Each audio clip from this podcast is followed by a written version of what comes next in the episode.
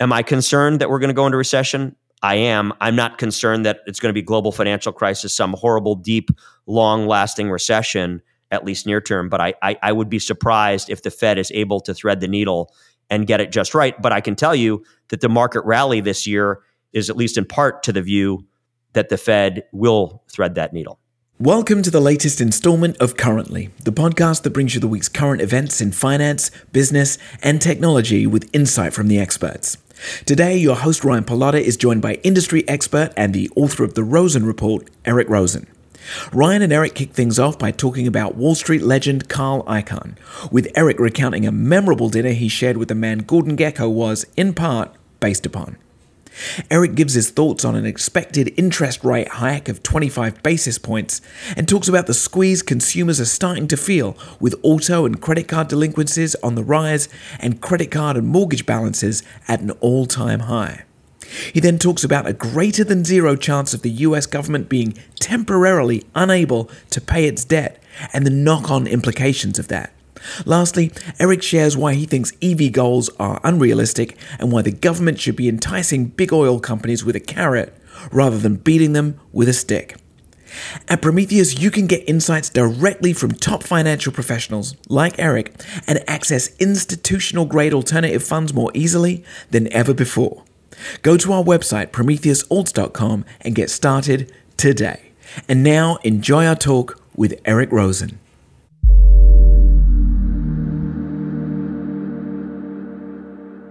Eric, thank you so much for joining us today. I'm really excited to have a conversation about everything that's going on in the markets this week. I love your newsletter, read it all the time, and really want our viewers to and our audience to kind of hear some of your thoughts. First of all, Eric is going to be hosting Prometheus's Investor Day event, which is February ninth. I'm very excited for you to moderate that conversation, talking to three really super smart industry-leading experts that we have: Kyle Bass, Jordi Visser, and Robert Mullen taking part in this panel. So thank you again for hosting that on February ninth, and uh, really excited for people to listen to that conversation that we have there. You're probably the best person around to host it. Um, first off, you you did a recent newsletter about one of my heroes, uh, someone who you know recently had a documentary on H B O come out, Carl Icahn. I'd love to hear a little bit about what you wrote in your newsletter about that, your dinner with Carl, uh, how that went. Uh, maybe, you know, were you always a fan of his? Like, what did you think about his, and how did that dinner go? Yeah, well, first of all, thanks. It's always good to be with you, Ryan. And I'm excited about the upcoming Prometheus event with three really impressive uh, folks in the markets. So I, I wrote a newsletter about Carl, and I had dinner with Carl Icahn in two thousand twelve, so about ten years ago. And I have always been a huge Carl Icahn fan. He is one of the best investors in the last fifty years. At one point, he had thirty-one percent annualized returns for forty years of his career. I haven't I haven't seen his data in the last handful of years, but he and Stan Druckenmiller, to me, are at the real the, the peak of of investors in terms of their long-term track record and what they've accomplished. So I have a lot of respect for him as an investor. And I had a very special dinner. I was speaking with Carl about potentially joining his team to run some money for Carl Icahn, and we had a dinner to talk about it and how that might work out. And I was just blown away by, at the time, I think he was seventy-six years old. We had dinner and I almost couldn't eat my dinner. I was laughing so hard. His stories and the vivid recall that he had for a seventy-six-year-old man about deals that he negotiated with boards and lawyers and C E Os and and the threats that he made to get deals done and to to get, he's been an activist investor for most of his career, and to get what he thought was the right outcome for the company and for shareholders. And he's just very funny, incredibly bright, super successful. And it was a very special memory for me to to have time with him for a couple of hours. And it was just great.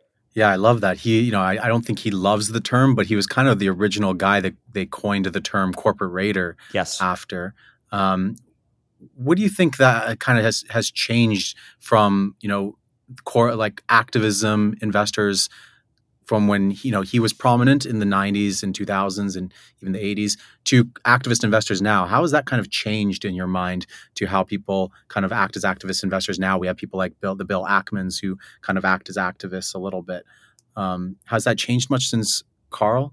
I'm hardly the expert. What I would say is the way he told his stories and the books that I've read about it, it was far more combative. And it's not that the new folks, uh, you, we've seen somebody like a Dan Loeb or a Bill Ackman, a, uh, Starboard has been an activist. I think it's a little bit less, I'm going to burn your company down, and more, a little bit more uh, friendly than it was in the past. You know, from some of the, from the stories I had heard before I was really on Wall Street, you know, in, in the early eighties and eighties and early nineties, I got into Wall Street in nineteen ninety-two. And so, um, you know, I think it was, it was far more combative and uh, a lot, a lot more nasty between the activists, or as you said, corporate raider, and uh, the, the, the board or the C E O. And I think now, I mean, Carl's still doing it today. I, in the last couple of years, I believe he had a dinner with Tim Cook telling him that he needed to pay dividends or buy back shares to distribute some of those huge cash positions. I forgot what they were, but it was one hundred billion or some big number. And so they're they're still uh, they're still involved, and I think he's partially responsible for some of the outperformance of Apple stock. I mean, he did it with Netflix, he did it with Apple, and again, he's eighty-six years old now. So he has uh, really done it in decades and over decades. He's been very, very impressive. And so I, I guess I I do regret not not trying to push harder to join him for a few years. I just think I would have been a much better investor had I seen him up close and personal for a few years, but I decided to launch a hedge fund uh, instead. But I, I often think about, hey, maybe I should have gone work for him for a couple of years, and I, w- I bet I would have learned a lot and had some fun. Wow, that's a hard opportunity to pass up, working directly under one of the greatest investors um, of our time. What would you say during that dinner would be like one key takeaway that you learned from him? I think what I saw, and I don't, I don't see this often in in, in a lot of people, especially at the age of seventy-six. I was shocked by his vivid recall of what happened, who he spoke with, when he spoke with him, recalling the conversation almost verbatim, it seemed. But it's his confidence. When he feels, given his vast experience in investing and influencing outcomes, when he has confidence that his decision is the right decision, he was unwavering. And I think human nature is one thing to have confidence, but then when somebody pushes back, you might question your decision or question your argument. It doesn't seem like he did a lot. And I don't mean that in a negative connotation. I mean it in a positive one.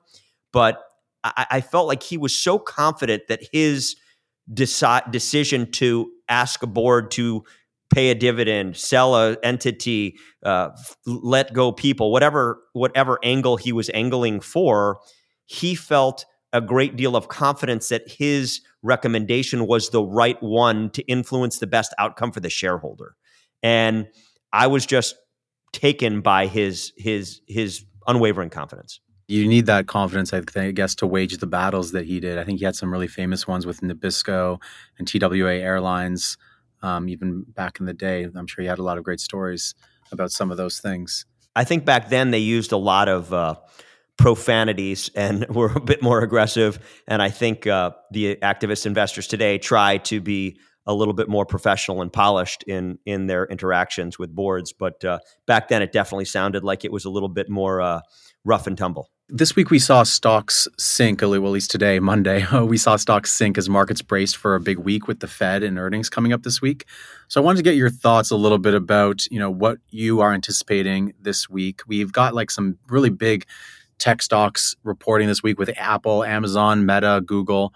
Um, wh- what, do you, what do you think is happening going into this week, and that is seeing us kind of see stocks kind of fall flat right now? Well, listen, we've been on a great tear. The markets are up really sharply. Uh, in the in the first month of the year, we've had a big outperformance by the hardest hit stocks, uh, or growth stocks, and tech were, were beaten up last year disproportionately to value, which outperformed for the first time in a while. And now we're seeing a little bit of reversal where some of these techs, like Tesla was up sixty percent. I didn't see what they did today, but Tesla was up sixty percent uh, year to date through Friday, or fifty-nine percent anyway. And so this week is the Fed, and I'm expecting twenty-five basis points. The Fed and most of the Fed presidents have been coming out in recent weeks saying we still need to get inflation under control. We still need to aggressively raise rates. I think there's fears that if they don't aggressively raise rates, they're going to cause uh, inflation to come back and rear its ugly head again, even worse with China opening up. You know, they've been closed with the, with zero uh, COVID policy in China. As they're coming back uh, to market or co- opening back up, that there's a little bit of fear what that implication can be. I watched a, a very good interview with Barry Sternlicht, another investing hero of mine on the real estate front, who I think is a, is a very brilliant uh, investor who's who's done very well. And he was very critical of the Fed, as I have been. If you read my my newsletters, I was screaming that the Fed had left rates zero too long, quantitative easing on for too long. Well, housing markets were euphoric. They were buying back tens of billions of bonds, and I don't think they should have been. And they said inflation was transitory when I thought many people thought otherwise. And I fear that the Fed is going to raise rates too much. I, I really am seeing the consumer slow down pretty dramatically. And I'm it's it's a concern of mine as we're starting to see auto delinquencies rise, credit card delinquencies rise, credit card balances at all-time high, while rates are rising. We still have inflation and the consumers are getting squeezed. And so it's a fear of mine. And I do think they're going to raise twenty-five basis points. But I also think that the Fed is going to be put in a tough position over the next, let's call it three to six months, where I fear that the consumer will continue to show deterioration as they have in recent months. And it's going to be harder for them to raise to where they want to. And I worry inflation will be a little bit sticky, not get that back to two percent, but be at three or four percent. And I worry how much the Fed will raise rates to get it back to two percent. How do you think the market will react to that um, this week? And what do you think What do you think the Fed will do on Wednesday? I think twenty-five basis points is baked in. I, I didn't see the, the for- futures today, but as of Friday, it was pretty much baked in that it was going to be a twenty-five basis point raise. Uh, you know, so I think that's what the market expects. I think if if the if they raise fifty, the market would sell off dramatically. I would be shocked if they don't raise at all in light of the Fed stance and a half a dozen Fed governors, Fed presidents saying that we need to get inflation under control. You know, you have Apple earnings coming out Thursday, and there was a report I read suggesting this is the first time they expect revenue declines other than the uh, the pandemic quarter when no one could go out and shop. Uh, it was a quarter or two when when people were locked in their house. So it's another data point that the consumer is getting squeezed with all the things we talk about: inflation, uh, wages not keeping up with inflation, credit record credit card debt, auto delinquencies, rising interest rates, rising mortgage balances, all those things. So I think Thursday's earnings report for Apple will be pretty interesting uh, to see how much lower their revenues went and what their forecast will be for twenty twenty-three. Do you think that's going to be across the board among these large cap tech stocks um, where earnings might be a little bit disappointing to the street? Well, listen, I, I think some interesting things have happened in the tech space. I believe Elon Musk's purchase of Twitter, which I have been very supportive of for free speech, but also critical of in terms of the price he paid and the way he pay, uh, played it and the way he paid for it and the way he structured it, I didn't think was great. But you saw him very quickly cut roughly half of the workforce. I think there were seventy-five hundred employees, and he cut it down to roughly thirty-five hundred, four thousand. So he's cut the workforce in half. And I think his aggressive cutback in employees has given others like Meta, who have been very reluctant to cut. You've seen Google, you've seen Amazon and Netflix. You've seen a lot of large tech companies start announcing layoffs. And they hired very aggressively during the pandemic. And now they're starting to cut people. And I think that is something that you're going to see. I think they got outsized and their expenses got outsized and their revenue growth is slowing. And uh, their ad growth is slowing at, at Google and Meta and, and others. And I think the result will be uh, more layoffs. And remember, these layoffs are higher paid people. So the numbers aren't that big. So it's not like millions and millions of people are getting laid off to impact the unemployment number, but the impact of laying off somebody who makes three hundred thousand dollars is much greater than when a layoff of a, a service worker, a blue collar worker who makes forty-five thousand dollars. So um, although the the unemployment rate won't jump dramatically, I, I think the impact of these layoffs is going to be harder. And previously, last year, when somebody got laid off, it only took an engineer or a computer scientist, uh, a computer uh, programmer, a few months to get a job. And I think it's going to take longer going forward because not only are people not hiring, a lot more of the tech companies are laying off. And I think that is one of my concerns over the next six months or definitely in twenty twenty-three. I want to go back and touch on your the consumer spending kind of issue that you talked a bit about there. Consumers are kind of cracking under pressure here. The rising interest rates seem to be lagging behind consumer uh, spending kind of data that we've been seeing, because we saw consumers were spending quite a bit and they weren't kind of slowing down based on like the Fed really wanting them to kind of just stop spending so the economy would stop growing as much. What do you think is going to happen to the broader economy, and how are na- investors going to be able to navigate this? Could we see a deeper recession because um, consumers are going to be suffering quite a bit more, this with the layoffs, with more delinquent credit card debt, uh, because they've been borrowing to spend right now? Some people may get laid off and weren't expecting that. Um, you know, can you paint a picture for me of what it's going to look like on the broader economy? What's interesting, and let's just take autos and what happened in twenty twenty and twenty twenty-one, there was no new car deliveries. And so if people wanted to buy a car, they had to buy a used car. And used car prices were, Mannheim used car index was going up parabolically. It was going up exponentially in, in twenty twenty and twenty twenty-one. And so people who needed a new car, for example, my wife's car was totaled. She, somebody hit her car. We needed to buy a car. We massively overpaid for a car because you couldn't get them. And we paid, we, we, we, we, we got our insurance money from the car. And so we paid cash for the car. Uh, but, and by the way, the car was up almost fifty percent from the model we bought three years prior. It was a Tesla. Uh, and so what's interesting is a lot of buyers bought cars at inflated prices, borrowed money to buy them. And now the Mannheim used car index crashed in December. It was the biggest monthly decline in history, I believe. And it's down again in January. I haven't seen the final numbers, but the mid-month numbers were down. And so you think about it, you bought a car, let's just say you paid fifty thousand dollars for a car that was really worth thirty-five or forty, and you borrowed forty thousand dollars against it, and now used car prices are crashing.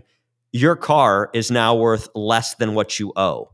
And so that that's a problem. And I think that is a small example of, of, of, of what I'm fearful of. And so, yes, uh, savings rates have crashed from, in April of twenty twenty, it was almost thirty-four percent. It's at two point five percent today. Uh, the savings rates are down trillions of dollars over the last couple of years. twenty twenty, everybody was locked in their house. No one can go out and spend. And stimulus checks were coming in, in, in the mailbox with some regularity. Those have ended, and everybody's out, pent up demand, going on vacation, going out to dinner, uh, going uh, and, and spending money. And as you pointed out rightly, Ryan, the consumer had to borrow to do it. And credit card debt is at all-time highs while interest rates are rising. So the cost to borrow is up. So how does this all play out? I'm concerned. I listened to what Barry Sternlicht said, and I, I agreed with eighty percent of what he had to say. And that is, he thinks we're going into recession. I don't think this is a global financial crisis recession. Banks are in much better stead, and there's a lot more equity in housing today, given the massive run-up in housing relative to two thousand eight. But I am concerned that the Fed is going to overplay their hand, raise rates too much. And as you touched on, there is a delay between when you raise rates and you start quantitative tightening before it's fully reflected in the economy, and it takes some months to get there. And I think we're starting to see that trickle in Uh, with the consumer, retail sales down, auto delinquencies rising, uh, credit card credit cards rising. Discovery Discover credit cards came out last week, and the stock was down pretty substantially. I don't recall if it's ten percent, um, but it's down substantially, not because of the trailing uh, delinquencies and charge-offs, but what their projection was for twenty twenty-three, which was up dramatically. And Discover is a credit card which is kind of low to middle income, I believe. And so that's a good picture of the struggle, or at least Discover's implied view of the struggle of the U S consumer. So am I concerned that we're going to go into recession? I am. I'm not concerned that it's going to be global financial crisis, some horrible, deep, long-lasting recession, at least near term. But I, I, I would be surprised if the Fed is able to thread the needle and get it just right. But I can tell you that the market rally this year is lar- is is at least in part to the view that the Fed will thread that needle. So given that information, how do you think investors will fare and navigate, especially when we look at maybe hedge funds and Uh, you know, alternative investments? How do you think those managers, or how would you manage your portfolio if you were still managing money um, during something like this? I'd still be a little cautious. I mean, I think this rally caught people uh, surprised. I think the world was probably a little too negative uh, coming into the year. I was too. Um, and the thing that I'm excited about from for me as I manage my family office is the old ad- adage, Tina, there is no alternative. And that was the saying when I ran my hedge fund. Stocks were the place to be because rates were interest rates were zero. You couldn't make money in corporate bonds. High yield bonds were yielding five percent. You couldn't make money in in in in munis or treasuries, and so you had to go invest in stocks. And with the unprecedented rate rises in, in the history of the Fed, they've never risen rates this fast uh, to get uh, it to uh, move by four percent or more in such short order. And so um, now you can get four percent in plus in short-dated treasuries and in good good returns in munis again and money market funds. And so you don't have to be aggressively invested in stocks. I know a lot of people in fixed income have been pushed to take more risk than they otherwise wanted to because you couldn't get any income uh, or interest in in the in the fixed income markets, and now that's changed. So that's exciting. I am a little worried about the debt ceiling issue, and and uh, Jamie Dimon said it eloquently. I'm a big fan of his. I had the pleasure of working for him for a number of years, where he said we should never qu- question the full faith of, of the government's ability to pay, and we shouldn't use the debt ceiling as a trigger to get legislation passed or spending changes, even though he agrees that we're spending too much money uh, in, within the government and the deficits are too high. And so I am worried that with McCarthy's, the things that he had to give up to get elected speaker and uh, are, are many, I think it's going to be at a cost. And I do worry that there is a temporary, and I repeat temporary, blip with uh, the, the, the, the, the ability of the government to pay because the debt ceiling gets surpassed and the extraordinary measures are, are run through by the Treasury and what the implications are. And I don't know what the secondary and tertiary effects are of that, but I fear that there could be many from uh, what happens to banks, what happens to, uh, you know, the, uh, the money market funds that are generally a dollar. If, if short-dated treasuries drop and they have a lot of short-dated treasuries, you could see people lose money in money market funds. So I'm I'm a little bit worried about that. I'm not saying it's an eighty percent chance. I think it's a less than five percent, but it should be a zero percent chance that the U S government does not have the ability to pay its debt. And so anything over zero is concerning. And to me, there's something over zero right now with the divide between the Democrats and the Republicans, even though I do think that the amount of spending that we have and the massive deficits we've run, I believe the cumulative debt in the U S went from nine trillion dollars in two thousand eight to thirty-two trillion plus in two thousand twenty-two.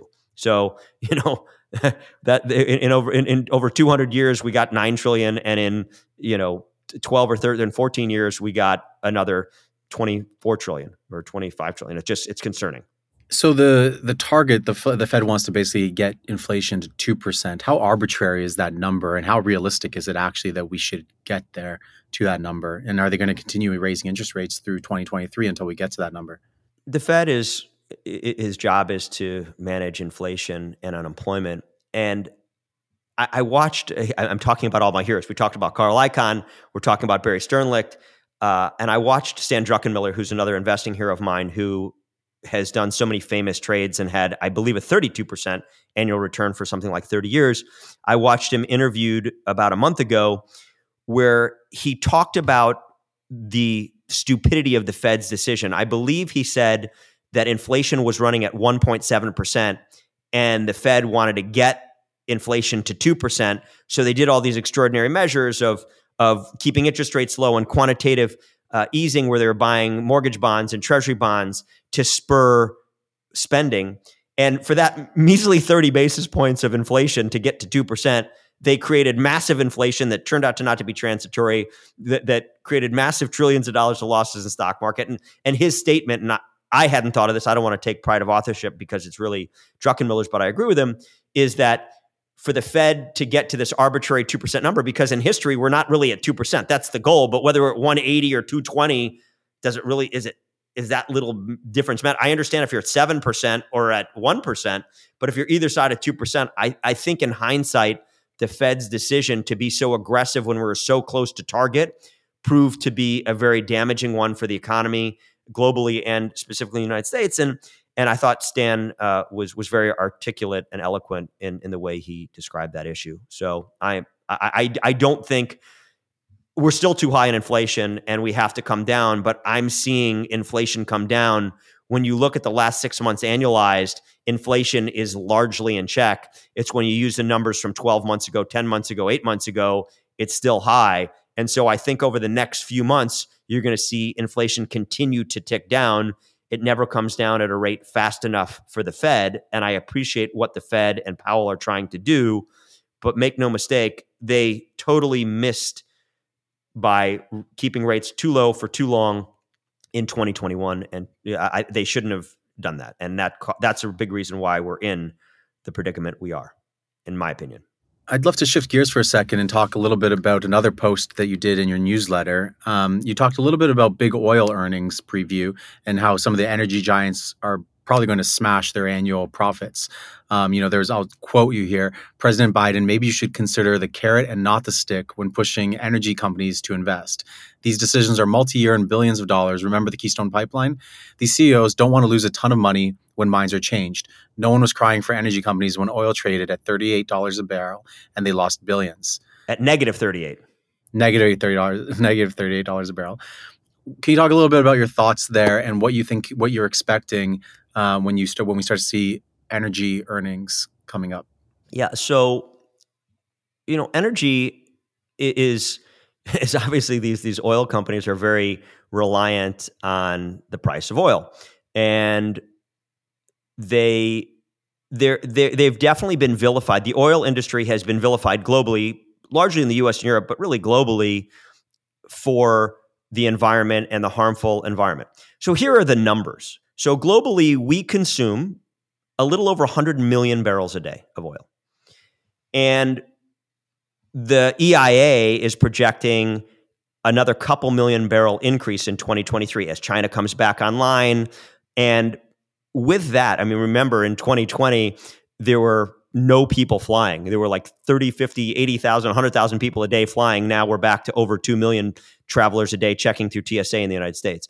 And so when you look at the oil consumption going the way it's going, while the Strategic Petroleum Reserve has been depleted to levels from the early eighties, while we have a much bigger population than we did then, Cushing storage is down. OPEC warned this week that they don't have the ability to pump a lot of more oil. I believe that if I want a good outcome, I believe the carrot is far better than the stick. And you've seen Biden come out and say, we want to tax all your profits and excess tax on wealth uh, f- for oil companies and force you to do something. Uh, ch- in, in Europe, they're charging a wealth tax or an oil tax for new wells drilled, and a, and a large oil energy company came out and said, we're not going to drill new wells. If you're going to charge us because to drill new wells, we're not going to drill new wells. So I think the vilification of the industry is concerning. I own a Tesla. I've owned a Tesla for almost seven years. I am all for going green. I think it's a little bit unrealistic when you look at the percentage of cars in the United States. It's a couple percent of cars in the United States are electric. We've seen California mandate by twenty thirty, all cars, new cars sold have to be E Vs. I don't know if you saw this. I thought within three days of that announcement, Newsom came out and said, please don't charge your electric car. Our grids are under pressure, so you can't charge your electric car. I don't know how you get to work if you have only electric cars and you can't charge them. And so I know my wife charges her Tesla almost every day because the range is a few hundred miles, not a thousand miles. And I think we're very unrealistic about the rare earths that we have. And if you look at the studies, and I am hardly an expert here, but I look at the studies from respected scientists and the amount of cobalt and lithium and other rare earths that you need, there is no chance, and I repeat, no chance that we can get to the lofty goals that the environmentalists want to. And it's not that I don't want to. I would love every car to be E V in ten years. I just don't think we have the grid power. I don't think we have the rare earth to do it, and we don't have the money to do it. And not only that, it mining these rare earths are very, very uh, expensive and challenging. I believe about seventy-five percent of the cobalt in the world comes from the Congo, and a Harvard professor just traveled the world to look at all the cobalt mines, and he uncovered children working by hand, and it's toxic material, cobalt. They dig by hammer to pull all, it all the ground. And so there's just no chance that you could have every car by twenty thirty as an E V sold. And I talk about that globally, and we don't have the grids to support it. Yeah, there's no real there's no real plan around that. I don't think we've planned it out well, but make no mistake, I would like to see that happen. I just think it's unrealistic. And so what I think Biden and the administration should consider is it doesn't, you don't have to lose a couple billion dollars more than once to know what you should and shouldn't do. The Keystone Pipeline was supposed to be go off. The, one of his first orders of business when he came into office was canceling the Keystone Pipeline. And so that would have led to about, a, I think, eight hundred thousand to a million more barrels flowing this year from Canada to the United States, which would have been helpful in bringing the price of oil down. Because it's shocking how tight supply and demand is in oil. It's not like, other than, you, you know what happens when it's not tight, is in, in March of twenty twenty, when the world locked down, oil went to negative thirty-eight dollars a barrel because demand crashed, because no one was flying, no one was driving their cars, and people were still producing supply. Well, we're always within balance, within a half a million, million barrels a day. If you get an incremental million barrels a day flowing, uh, that would have really put pressure down on oil. And, you know, to build a, a, a liquid natural gas, so to to to transport natural gas, it needs to be liquefied. These L N G facilities are many, many, many billions of dollars, and they're at least a five-year build. Some of them are seven or eight. Who wants to take the view to spend huge amounts of money over a five or seven-year period to get paid back over twenty years when the world is vilifying you for doing it? Because Europe could rely on us rather than relying on Russia and other places for their natural gas. And so I think if there was a plan that used a carrot rather than a stick, we'd get to the right answer. And I don't think it's threatening big oil and big energy companies every other day with a new threat. We're going to tax this, or we're going to force you to do that. We're gonna, I just don't think it's effective. And no one cried for oil companies when they lost tens of billions of dollars when oil was down negative thirty-eight. And over time, if you look at oil profitability, it's boom and bust. And so, you know, it's hard to make multi-year decisions when you don't feel that the uh, the president and the government is supporting your long-term goals. And so, again, I wish we weren't relying on oil. I wish the world wasn't consuming one hundred million plus barrels a day, but we are. And the E I A actually suggests we will be consuming more barrels of oil, I was shocked at this, in twenty fifty than we're consuming now. I was shocked at that projection. I don't know how to project that myself. But so, um, you know, I think the world is in for a bit of hurt if we're relying on cobalt, which is hard to find, and, and, and, and lithium and other rare earths, and a grid that needs massive hundreds of billions of dollars spent charging. When when my, my wife can't drive far because you got to charge it, and you got to find a charger. And a lot of hotels don't have chargers. And so we use that car, we use the Tesla around town, not for long distance. Yeah, we don't have a lot of infrastructure plans in place to make this a uh, sustainable goal. And I saw even like after that announcement, Porsche came out and said that they were working on some plans to be able to make a new type of fuel that was like liquid-based or water-based to allow internal combustion cars um, to be able to keep running um, without use of oil. Yeah, but we have this infrastructure bill uh, that I believe they call it the inflation. There's an infrastructure bill and there's an Inflation Reduction Act, but the infrastructure bill was supposed to build a bunch of um, charging stations all over the country. But remember, charging takes electricity. And I don't know if people appreciate this. The biggest input for electricity is natural gas. So most, you know, nuclear has been has been vilified, coal has been vilified, natural gas has been vilified.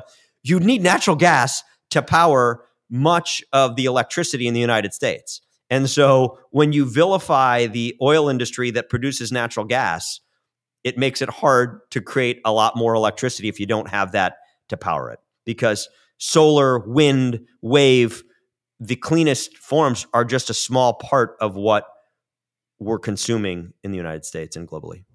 Well, this is a great little preview for what people can expect on our Prometheus Investor Day event that Eric's going to be hosting. So I'm excited for that. A lot of these amazing insights are going to be shared during that event.